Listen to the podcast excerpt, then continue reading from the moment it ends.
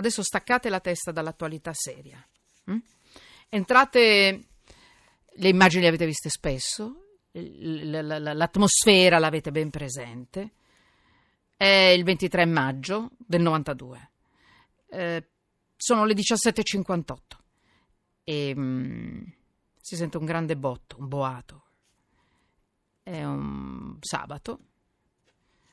Palermo, a Palermo c'è un po' di vento. La città è molto vicina questo, una manciata di chilometri.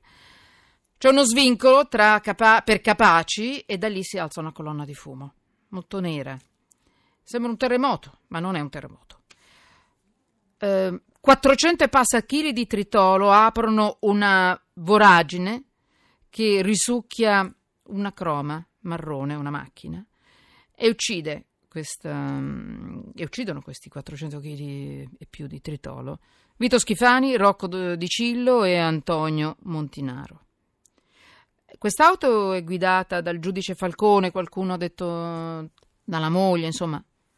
Comunque, la macchina di Falcone va a sbattere contro il muro di detriti. L'impatto è molto forte, violento.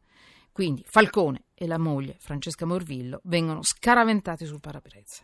Muoiono poi in ospedale. Si salva Giuseppe Costanza, che è l'autista seduto sul retro, quello che doveva guidare, sul, sul sedile posteriore della croma, e si salvano anche gli agenti di scorta della terza vettura.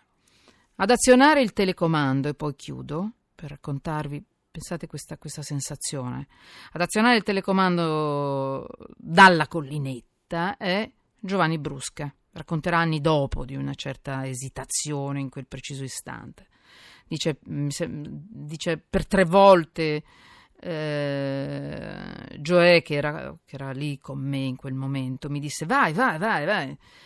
Non so perché c'era qualcosa che mi diceva di non farlo. Poi schiacciai. Giancarlo Caselli, benvenuto. Buongiorno a voi. Benvenuto.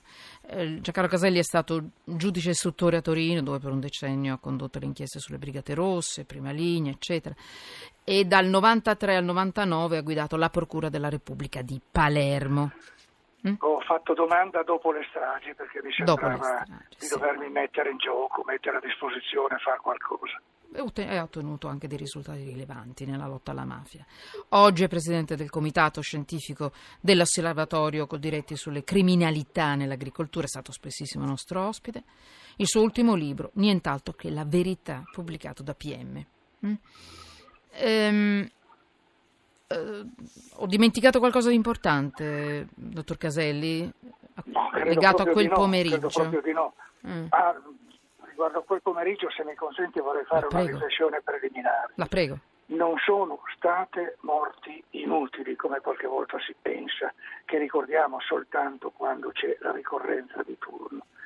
Un, faccio mio un pensiero di un, un importante storico palermitano, Salvatore Lupo, il quale, parlando di tutte le vittime di mafia, ma di Falcone, oggi in modo particolarissimo, ha detto dal martirio di alcuni nasce la sorpresa che in un'Italia senza senso della patria e dello Stato ci siano soggetti disposti a morire per questa patria e per questo Stato.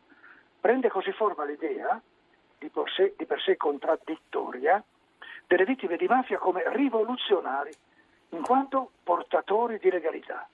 Viviamo in un paese nel quale lo Stato si manifesta spesso con i volti impresentabili di personaggi eccellenti che hanno scelto di convivere con il malaffare, ma le vittime di violenza mafiosa, operando come hanno operato in vita e sacrificandosi fino alla morte, hanno restituito un po' di Stato alla gente, eh, che allora... così riesce a dare un qualche senso finalmente alle parole lo Stato siamo noi.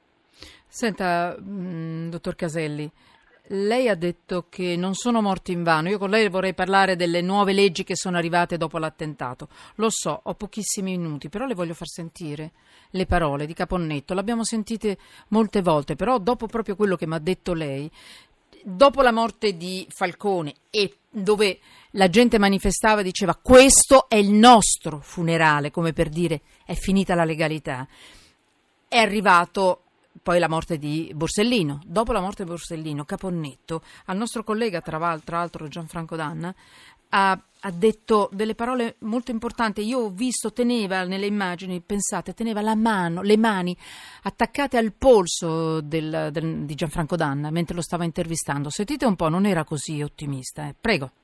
È finito tutto. Non c'è assolutamente speranza per questa città. È finito tutto. Perché è finito tutto, dottore Caponnetto? Perché è finito tutto? Perché non mi faccio dire altro. Una battuta, dottor Caselli, perché poi le, le, vorrei un flash su tutte le leggi che sono arrivate, la nostra trasmissione parla di leggi. Dopo... Caponnetto interpretava l'intero senti- il sentimento nazionale di tutto il popolo italiano. Eravamo proprio convinti che tutto fosse finito, ma poi, caponnetto in testa, ci siamo tirati sulle maniche e tutti insieme, il segreto di un paio d'anni, tre anni è stato una straordinaria unità nazionale. Abbiamo fatto resistenza, abbiamo tirato su un argine e la nostra fragile, finché vogliamo, democrazia, invece di crollare sotto i colpi dello stagismo mafioso, che voleva sostituirvi uno Stato macchio, un arcostato, ha resistito. E se oggi siamo a parlare di una tragedia come Capaci e di morti eh, che ci hanno salvato, causandoci sì. un impegno morale Chiude. straordinario, sì. ecco, è perché c'è stata quella resistenza. Allora non è finito tutto. Senta, mh, mm, dottor Caselli, siamo arrivati alla fine della trasmissione. Io ho preferito ricordare con lei. Domani sarà una giornata di grande ricordo e noi non lo faremo, lo faremo in un altro modo. Se domani le facciamo un'altra chiamata e lei ci racconta, allora, visto che non è finito tutto, visto che non è stato il funerale, il nostro funerale, eh, non siamo dei, degli orfani della mafia, ma siamo dei combattenti, dei rivoluzionari, anche noi a nostro modo.